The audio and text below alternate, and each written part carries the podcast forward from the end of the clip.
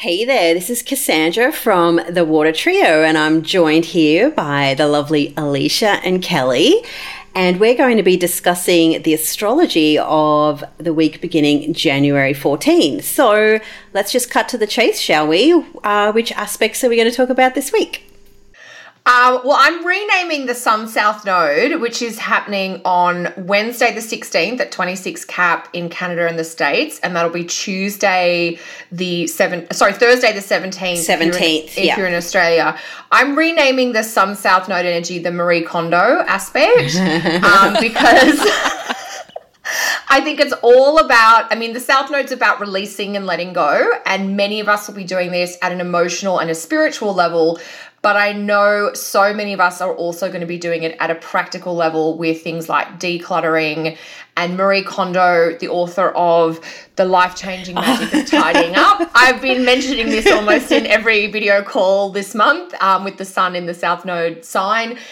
There's a new documentary or show based on her book that's just come out on Netflix. So if you've no idea what I'm talking about, just jump on Netflix, watch episode 1, and I dare you to not want to do some cleaning or purging of your own. So I've definitely got my eye on that aspect midweek, but what about you guys? Well, now that you mention that, I have to mention the dear Gordon White from Rune Soup.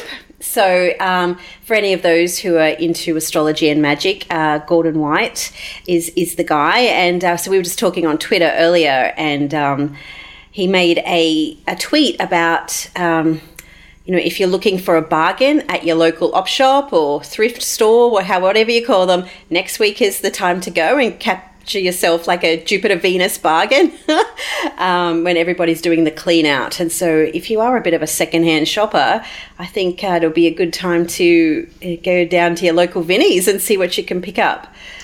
100%. That's such a good point because, I don't know, I just feel so much at the moment with things like the sun going over the South Node. We're going to have other planets this month like Mercury and later in 2019 even Saturn going over the South Node. It just feels like getting rid of old stuff, whether it's physical stuff or emotional congestion. It's just that sense of wanting to clean and clear. I'm a pretty big declutterer from way back, but I feel it even more strongly at the moment than ever before. But yeah, what else are you guys interested in this week? Or Leesh, have you thought about this one? Well, just also one of the things I love about Marie Kondo is she talks about how what the things to keep are the things that bring you joy. Yes. And I feel like it's such a beautiful balance between, that Saturn and Capricorn energy and that Jupiter in Sag energy that we've got happening, and Venus in Sag at the moment too, is really simplifying things down and getting rid of the clutter to really those things that lighten your life, bring you joy, bring you peace, bring you beauty, and bring you, and the freedom as well that comes with a house that's minimalist. We try to do the same. I think my Aquarius husband would actually literally like to throw out every piece of furniture and sit on the floor on cushions. I can't handle that, but yeah. it's that thing of getting stuff out of the house. And I feel like when you do it physically, you also do it energetically, and it's the flow that's able to come in when you're not. Imagine walking through a room that's cluttered with furniture as compared to a room that's a lot more open and has a lot more light. I feel like it's going to happen on physical, mental and emotional levels as well as spiritual. So, that's just a thing for all Cancerians out there that have hoarding tendencies. Clean up. Except for me, of course. I have Virgo on the IC. I like it Spartan. But yeah, no, I do notice some, in the consultations and things that I've had this week, I've actually had conversations with clients who have strong Cancer charts, and they know they've got to get rid of things. They know that time is up, or that sentimental piece no longer holds that value, but they're just struggling to let it go. So yeah, it's going to be challenging for some of us, but once you get pushed through that, then it's kind of liberating ultimately, and it allows room for the things that are, the Jupiter stuff, what's bigger, what's better, what's more. Absolutely. What's even more meaningful to come in, because it's so easy to sneak in you know, $50 on books or clothing here and there and not realize, you know, that you've got 65 black t-shirts or something, which is clearly my preferred analogy for excessive shopping. So obviously I have too many black t-shirts. And very satin as well. Yes. Oh my gosh. Well, and for teaching and presenting, I always find, you know, there's a lot of heat that's generated in the body when you're presenting. So I always like to go for a dark coloured top to maintain a professional image. Don't like sweat patches, Kel. No, it makes me, I'm self-conscious enough. The other thing that this is just reminding me is the sun conjunct one of the nodes also means that we're halfway through the eclipse season. And so this midweek, the 16th, 17th, is the midway point in our current eclipse season. So 3 weeks prior and 3 weeks after this date is our eclipse season. It's about 6 weeks all up. And any new or full moon in that time frame becomes an eclipse. So this is a nice crossing point that we are in the thick of maybe the eclipse vortex this week. But as we head into the week after, you know, for next week, that will settle down a little bit, or at least we start to move out of the eclipse, the full intensity of the eclipse piece. And so about the eclipse, Kel, and interested in your thoughts too, Leishi, now that we're post the first eclipse that just happened a few days ago on the weekend, so how are you guys post eclipse or any notable happenings? Yeah. Yeah. Is it bad that I can't even remember back that far? It feels like it, hey.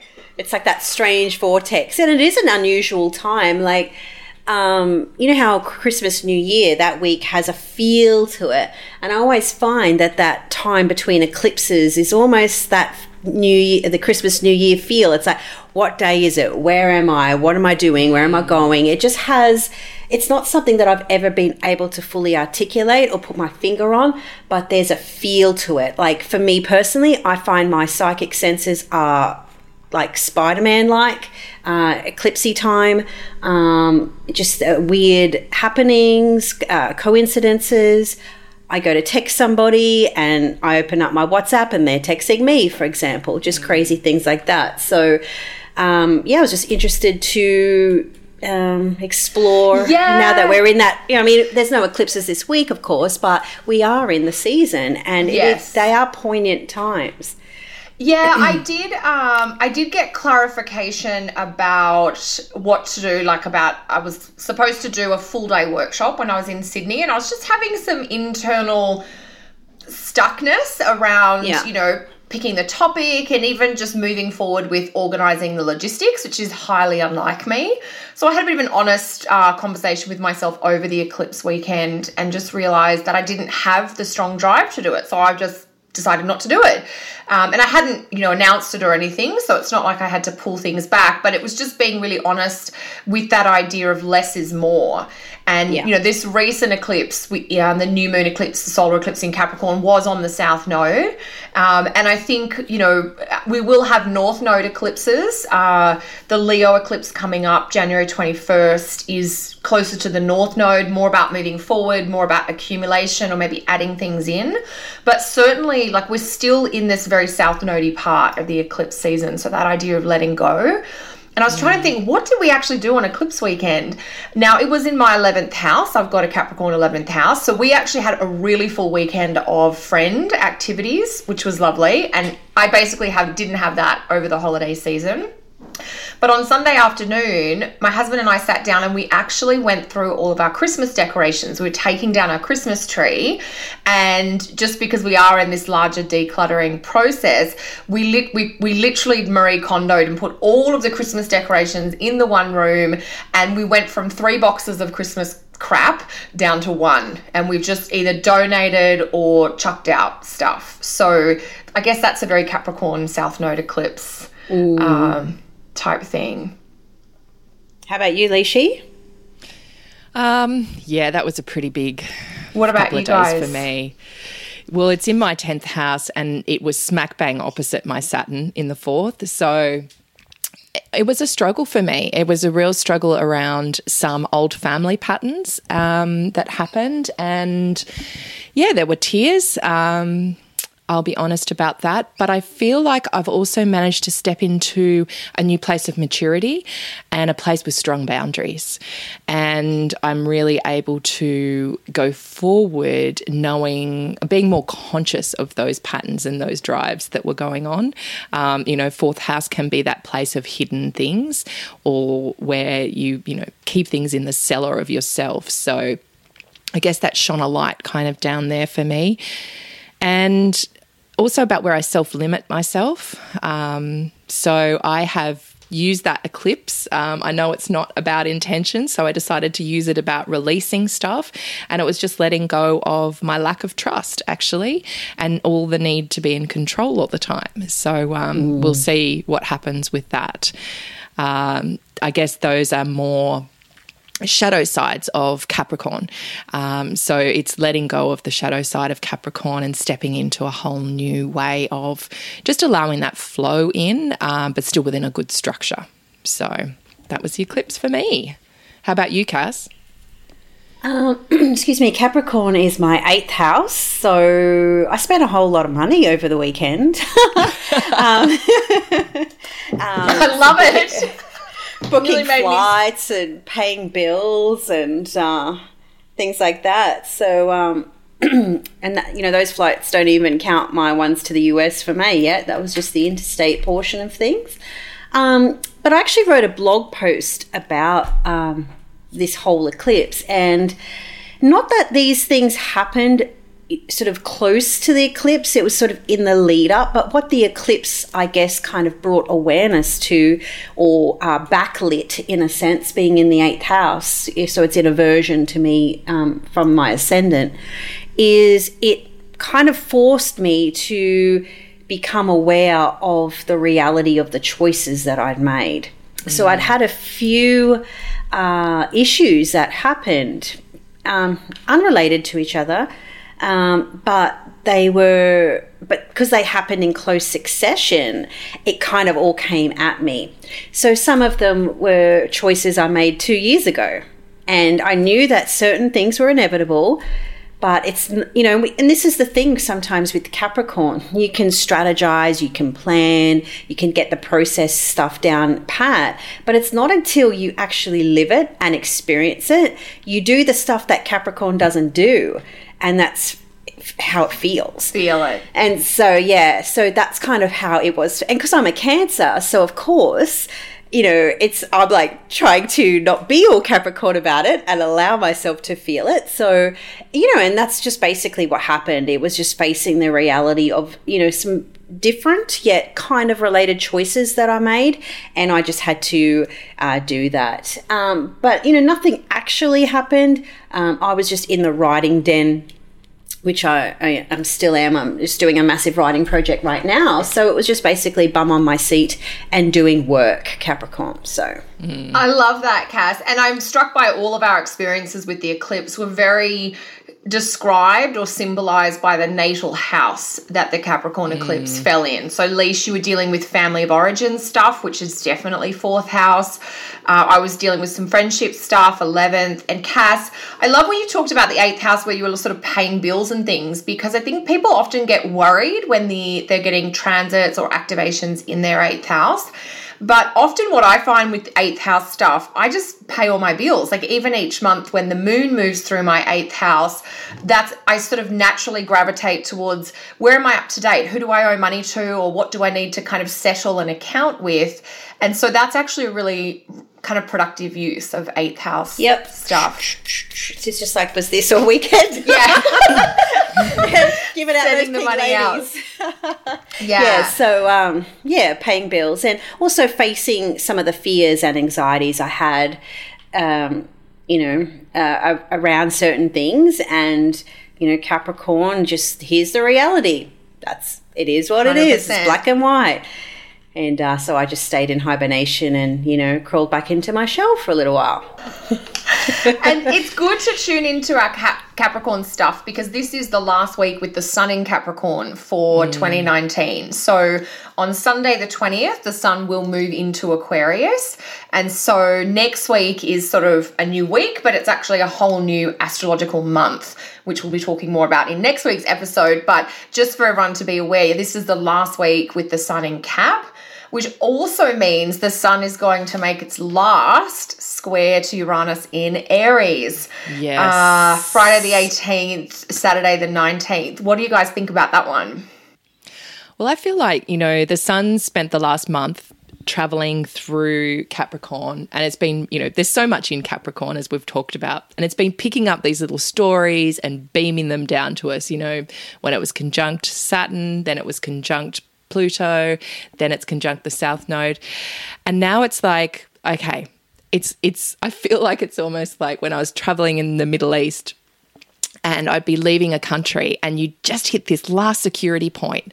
I was like, oh God, what's going to happen now? You know, have we got everything okay? Is, you know, am I wearing the right thing? Have I got, you know, the right passport in place with the right visas? You know, it's like that last shock that may happen, that may stop you, or a hurdle you have to climb over to be able to get through to the other side. So, you know, there was one particular, I won't go into the details of it, but literally, you know, we were out of the car, you know, men with guns, all that kind of stuff. And they weren't pointing them at us, but, you know, it's one of those situations where you're like, what the hell's going to happen here? I've got absolutely no idea if I'm going to be going back into the car that I was in, or if I'll be going off into a police car and heading off to, you know, a different part of the security, you know, to the customs gate. So, yeah, the joys of travelling in the Middle East. But everything was fine and it all worked out well. But it was that, I guess it's that eclipsey feeling too, of that shock and that we've been talking about. It kind of adds in even more to that.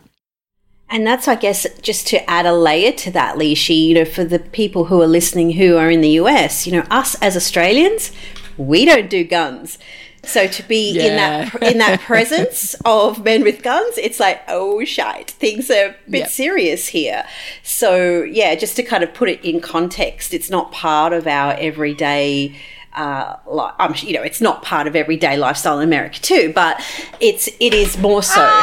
In some parts of the States it kind of is. Totally. And I remember a few years ago, Peter and I, my husband and I, were driving down to, I think we were driving down to the Carolinas on like a March break, get out of Canadian cold. And we stopped partway down to stay overnight at a, you know, hotel motel for dinner. And we're at breakfast the next morning. There's kids running around the dining room and, you know, we're going up to the buffet and stuff. And I sort of, just out of the corner of my eye, I saw a gentleman with a gun on his hip. And I just sort of stopped dead in my tracks because as an Australian who's lived in Australia, it's very, I don't think I'd ever seen, obviously he had a license to carry it and it's legal and everything, but it was just that sense of this is not what I'm used to seeing. And I had a similar thing at UAC. Yeah, we went. Right. Yeah, one night there, I think it might have been like maybe night 2 or 3, we kind of made the realization just how early the bar at the hotel closed. So we decided to go on this trek for... That's another Australian thing you have to get used to.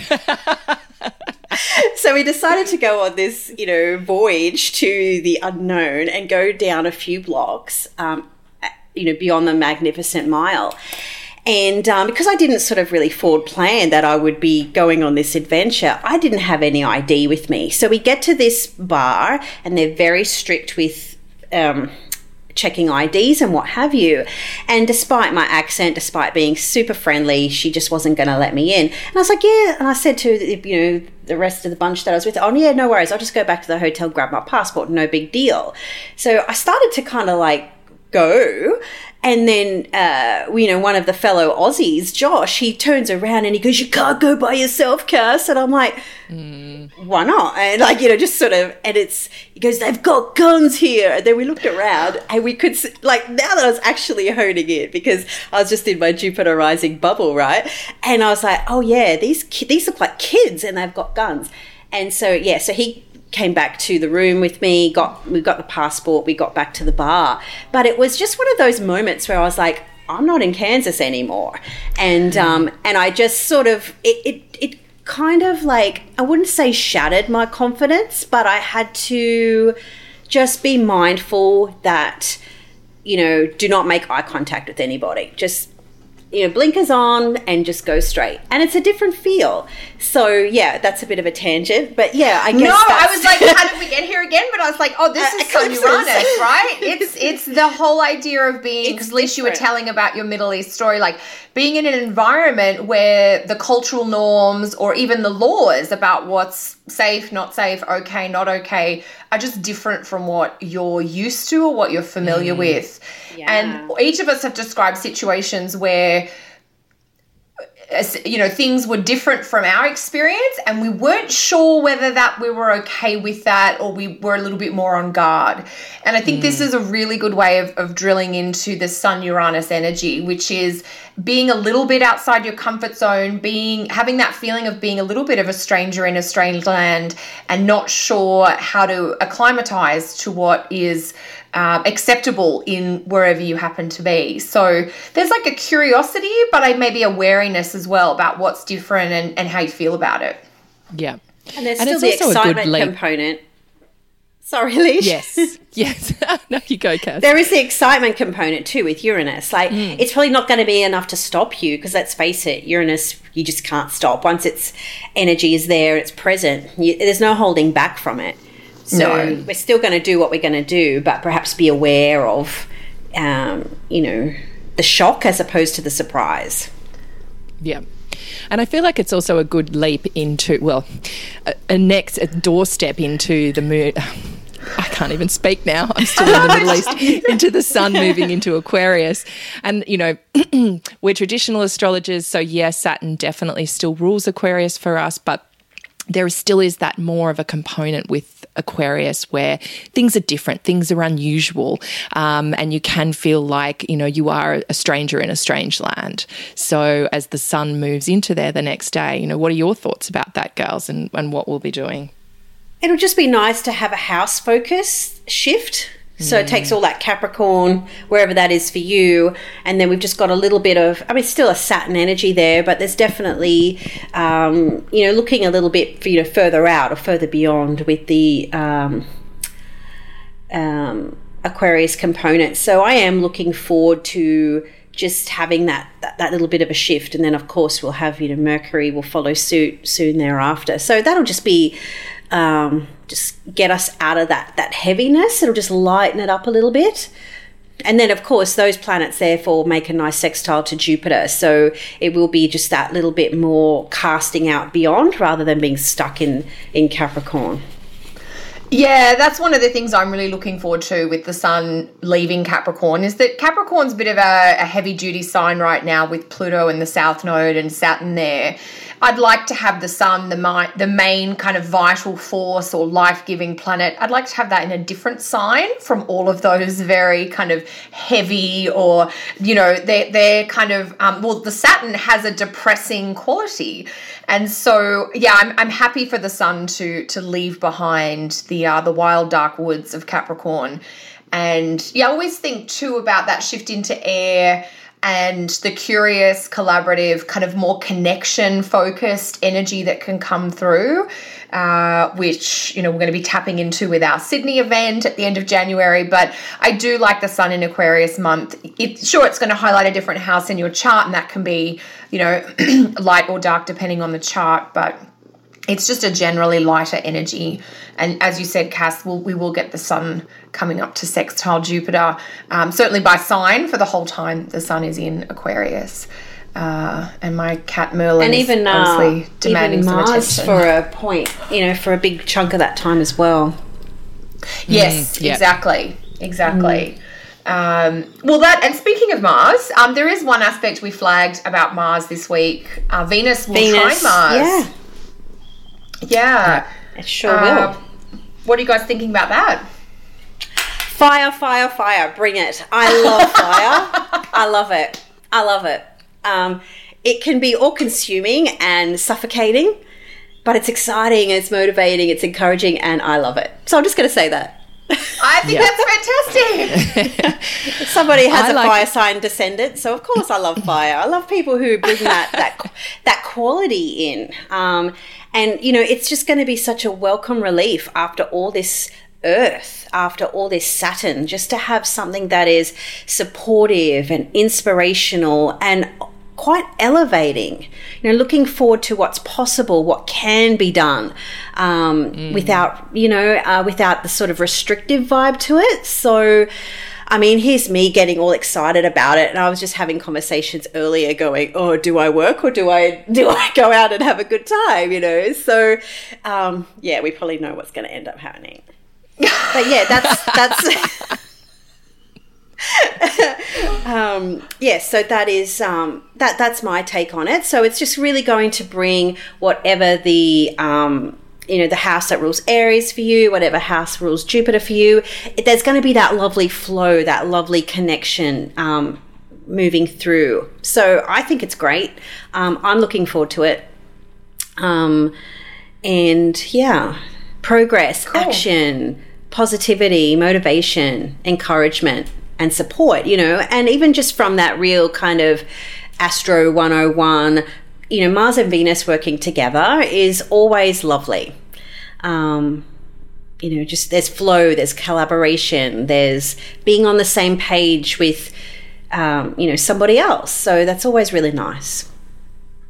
Yeah. I feel like, whenever Venus and Mars touch, but especially with this harmonious trine, you know, Venus cools down Mars and, you know, adds a charm and a diplomacy, whereas Mars warms up Venus. And so her, you know, she's more active and she's more able to get out there and do things. And especially happening in these two fire signs, as you described, Cass, it really will be on the go.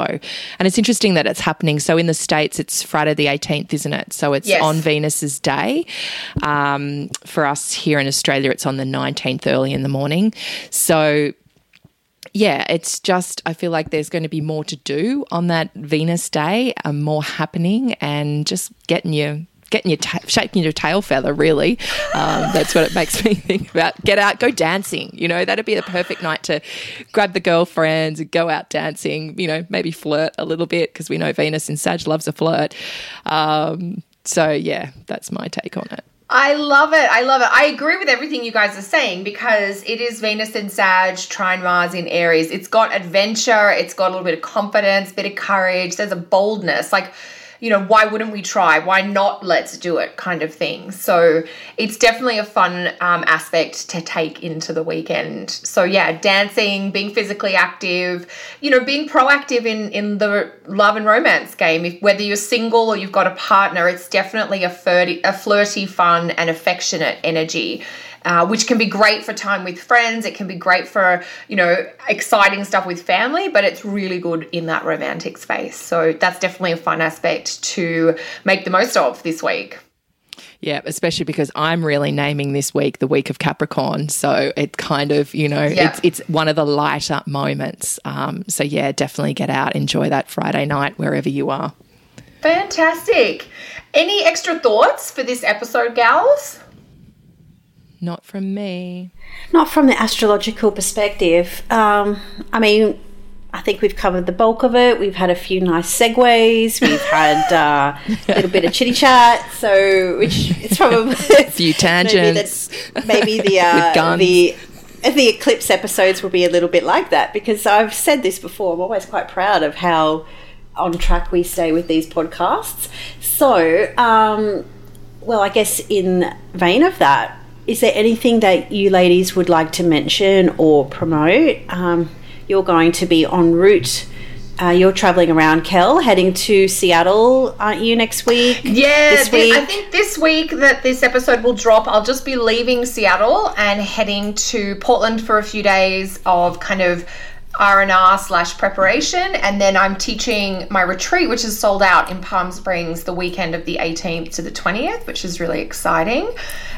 So that's what I've got coming up this week. I probably should say that my next group mentoring is now open for registration. We start Friday, March the 1st, but it is limited space. So for those of you who might be interested in that, whether you've done it before or if you've got questions, you can email me or you can sign up on the website. What about you girls? Leishi? Nothing. No, I'm still head down, bum up. You know, I've just got client consults. So for anyone that's looking for a reading, I think, yeah, actually I will have some openings by the end of that week. I'm fully booked up until the 20th, but yeah. And I'm just working on my website. So I'm still trying to use that Capricorn energy right up until the end. Well, myself, I am in the middle of quite a massive writing project right now with a company based out of Canada. So I'm enjoying that process. So this episode will see me, we're talking about next week. So I'll be kind of in Canberra at the end of this week. And so if anybody is listening from Canberra, please feel free to connect with me. I'd love to catch up with you for a coffee or maybe a wine, and more likely a wine. I'm trying to be good. Mars and Pisces, I did a little damage around the waistline, so back into the powerlifting and the macro tracking. It's, you know, Jupiter, Saturn, you know, it's the paradigm, right? So I'm just trying to you know, be back on the wagon. So yeah, I'll be in Canberra that week. You know, consulting, doing a bit of this, a bit of that. So that'll be wonderful. But apart from that, yeah, I'm just really doing the Capricorn thing too, head down, bum up, as we would say in Australia, and just being a word machine. Love it. Love it. And then, of course, we've got our triage Water Trio Live. Water. 30th of January. So the three of us going to be in Sydney, Crow's Nest, and we are going to be talking about the astrology of 2019. So it's going to be a really fun workshop-y connection, looking at how the astro plays out with your life and the year ahead. Yeah. Working this the Saturn-Jupiter stuff, so making the most of what's coming up, planning, prepping, all of that jazz. Fantastic. So tickets, how are the tickets going? I haven't looked. We probably still got some available, but they are selling out pretty fast. So, yeah, jump on. I don't know. What is the website to get on? I know I've got it on the homepage of my website, CassandraTyndall.com. You can always follow the link. So it's Eventbrite, yes. And it's Water Trio. So people jump onto Eventbrite and search for the Water Trio. They'll be able to find it. Yeah, and depending on where you're listening to the show, you might see in the show notes we'll have the link there as well, just underneath. Okay, cool. Fantastic. Alrighty. Over and out, guys. Thank you so much. Until next week. Bye. See you later. Bye.